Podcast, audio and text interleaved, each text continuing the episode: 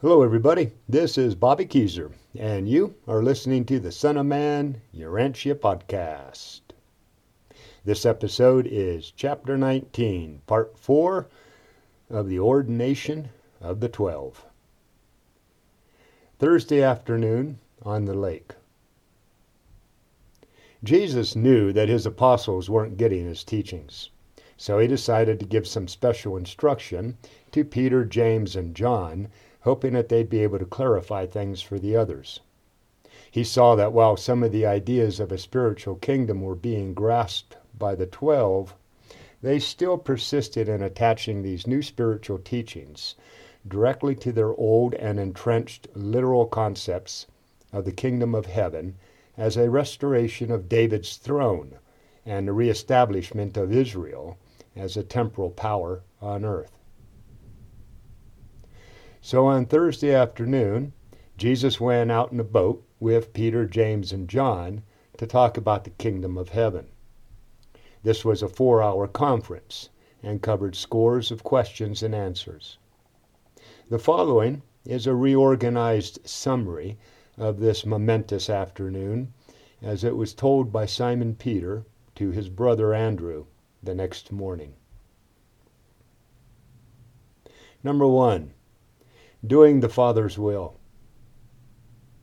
Jesus' teaching to trust in the care of the Heavenly Father was not a blind and passive fatalism. This afternoon, he quoted an old Hebrew saying, He who will not work shall not eat. He pointed to his own experience to back up his lesson. Jesus' instructions about trusting the Father must not be judged by the social or economic conditions of modern times or any other age. His instructions embraced the uh, ideal principle of living near God in all ages and on all worlds. Jesus made clear to the three apostles the difference between the requirements of apostleship and discipleship. He didn't preach against prudence and forethought, but rather against anxiety and worry. He taught the active and alert submission to God's will. In answer to many of their questions regarding frugality and thriftiness, he simply called attention to his life as a carpenter, boatmaker, and fisherman, and to his careful organization of the twelve.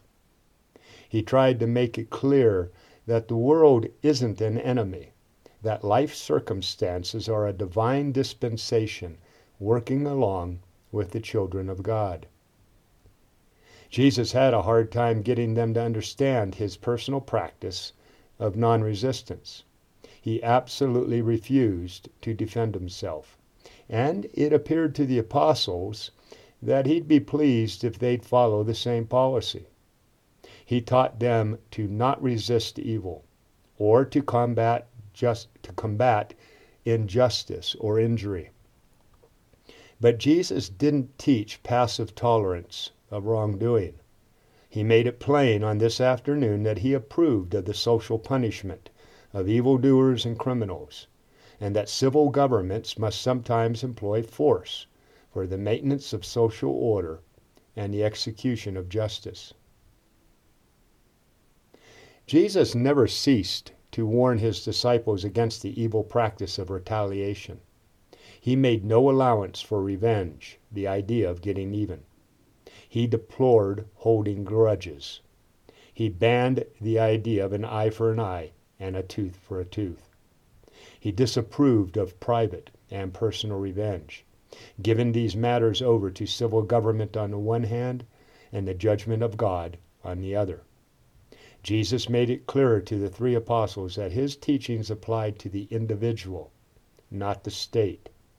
He summarized his instructions up to that time in the following way Love your enemies. Remember the moral claims of human brotherhood. The pointlessness of evil. A wrong is not corrected by vengeance. Don't make the mistake of fighting evil with its own weapons. Have faith confidence in the eventual triumph of divine justice and eternal goodness. Number two, political attitude. Jesus cautioned his apostles to be discreet about what they said concerning the strained relations between the Jewish people and the Roman government. He forbid them from getting caught up in these difficulties in any way.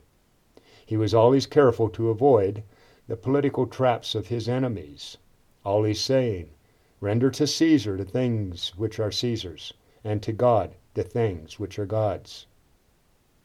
Jesus refused to have his attention diverted from his mission of establishing a new way of salvation. He wouldn't permit himself to be concerned about anything else. In his personal life, he obeyed all civil laws and regulations.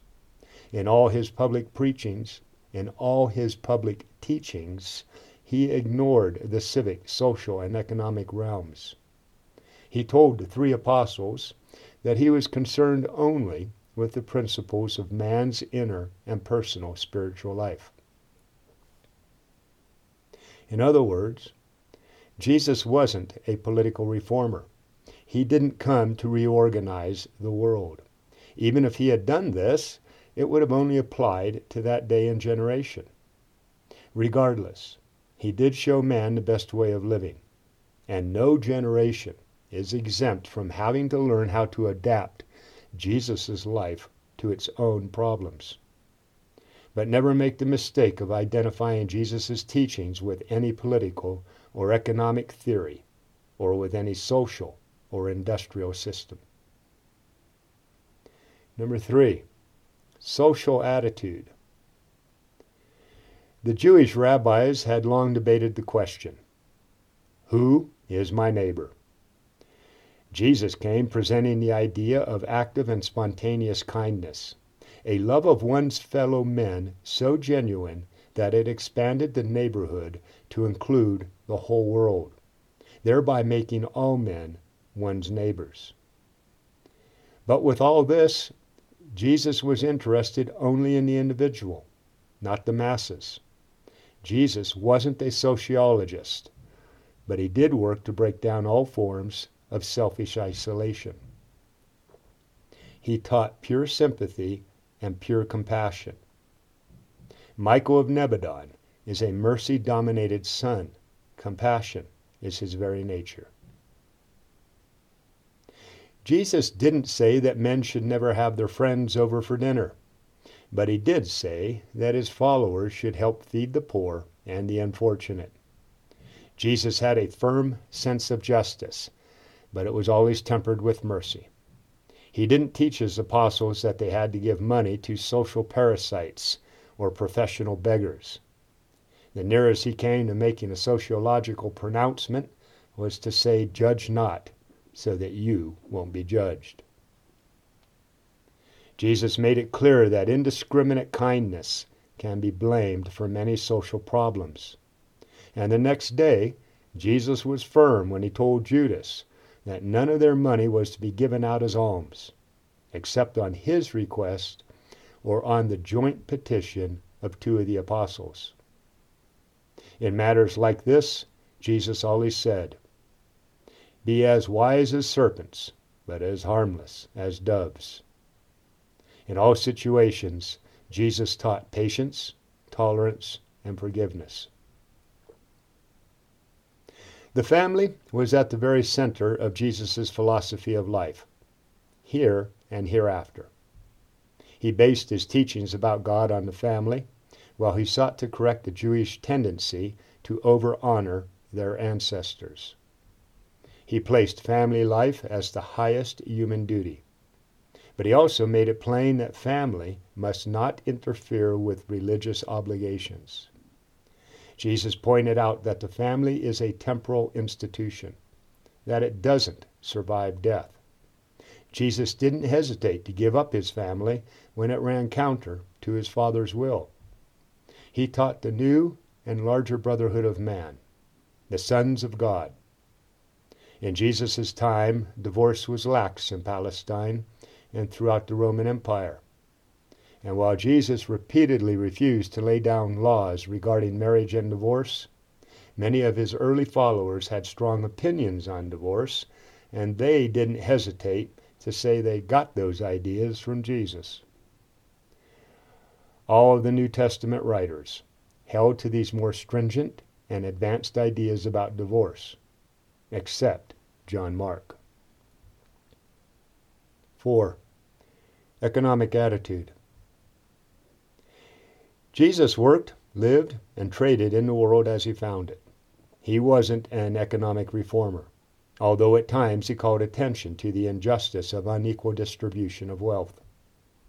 But he didn't offer any suggestions on how to fix the situation either.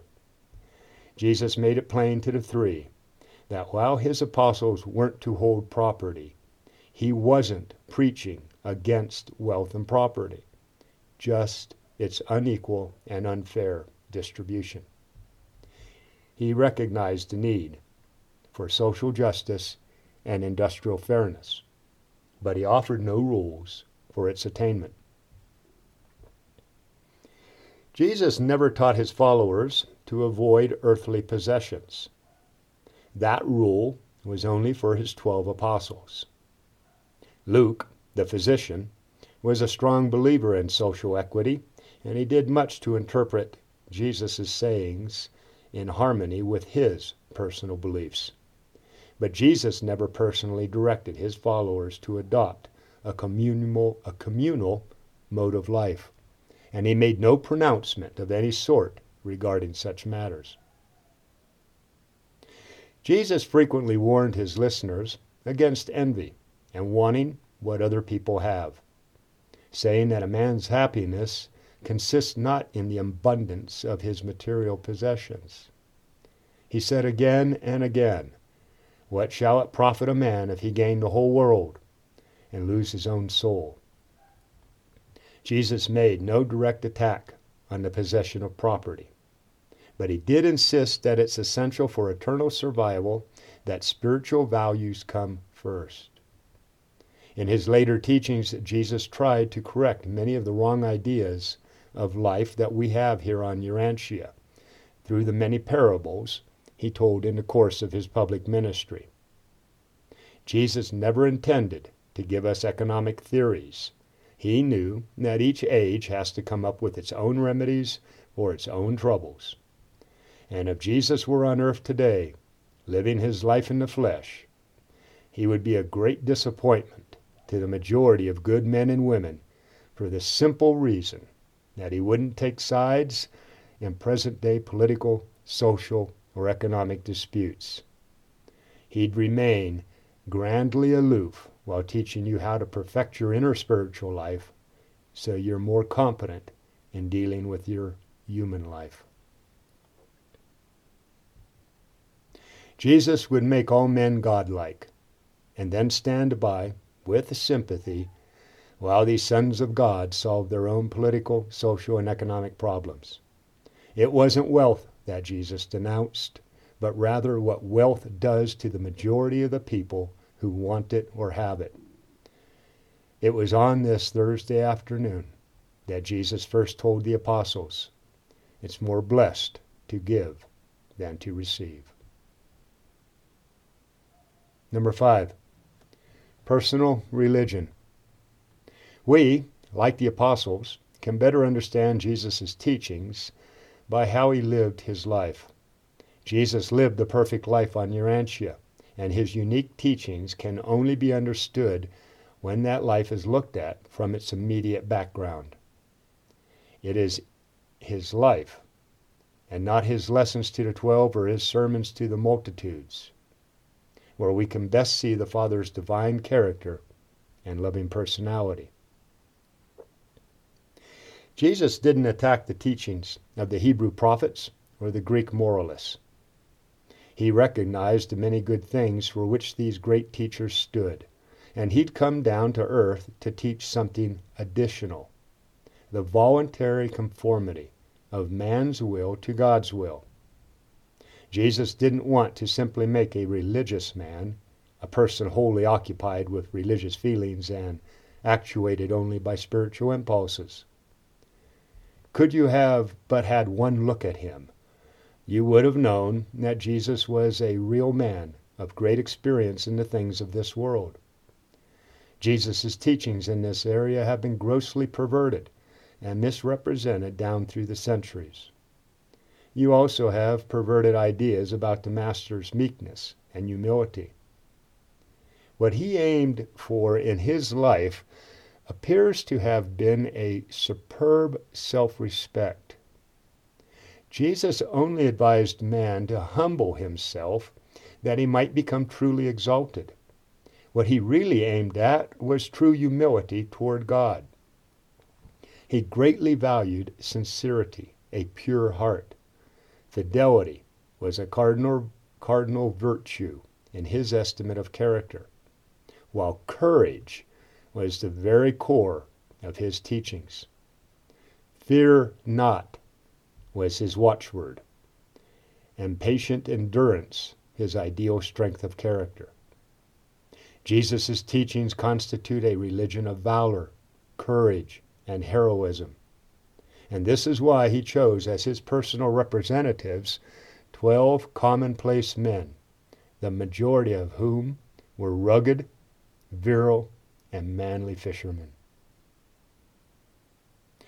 Jesus said little about the social vices of his day. He seldom referred to moral delinquency. He was a positive teacher of true vir- virtue. He studiously avoided the negative method of teaching. He refused to advertise evil. He wasn't even a moral reformer. He well knew, and so taught his apostles, that people's sensual urges aren't supposed, that people's sensual urges aren't suppressed by either legal or religious laws. His few denunciations were mostly against pride, cruelty, oppression, and hypocrisy. Jesus wasn't even passionate denouncing the Pharisees like John did. He knew many of the scribes and Pharisees were honest of heart, and he understood their bondage to religious traditions.